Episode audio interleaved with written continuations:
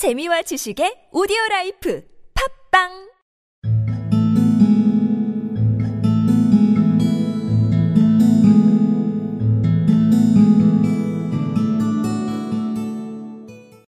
The stout gentleman half rose from his chair and gave a bob of greeting, with a quick little questioning glance from his small, fat, encircled eyes. "Try the settee," said Holmes, relapsing into his armchair and putting his finger tips together, as was his custom when in judicial moods. "I know, my dear Watson, that you share my love of all that is bizarre and outside the conventions and humdrum routine of everyday life. You have shown your relish for it by the enthusiasm which has prompted you to chronicle, and, if you will excuse my saying so, somewhat to embellish so many of my own little adventures." The stout gentleman half rose from his chair and gave a bob of greeting, with a quick little questioning glance from his small, fat, encircled eyes.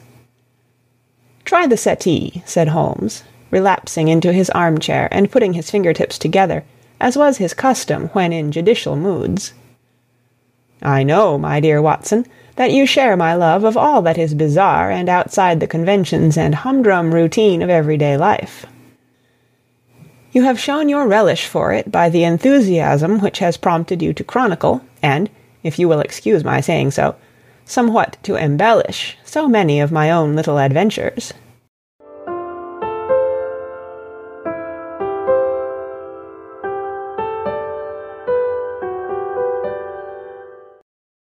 The stout gentleman half rose from his chair and gave a bob of greeting, with a quick little questioning glance from his small, fat, encircled eyes.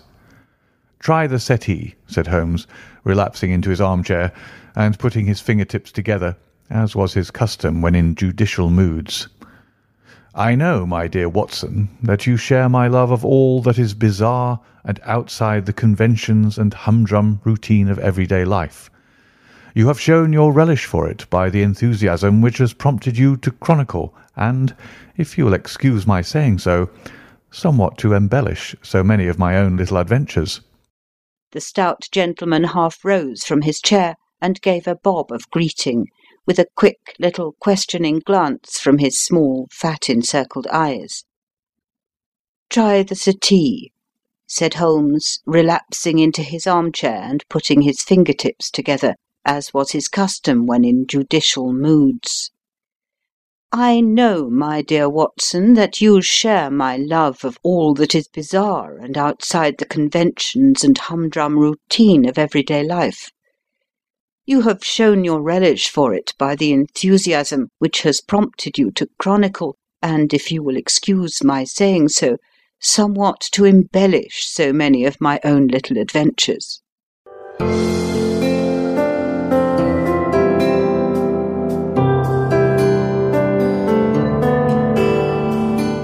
The stout gentleman half rose from his chair and gave a bob of greeting, with a quick little questioning glance from his small, fat, encircled eyes. "Try the settee," said Holmes, relapsing into his armchair and putting his finger tips together, as was his custom when in judicial moods. I know, my dear Watson, that you share my love of all that is bizarre and outside the conventions and humdrum routine of everyday life. You have shown your relish for it by the enthusiasm which has prompted you to chronicle, and, if you will excuse my saying so, somewhat to embellish so many of my own little adventures.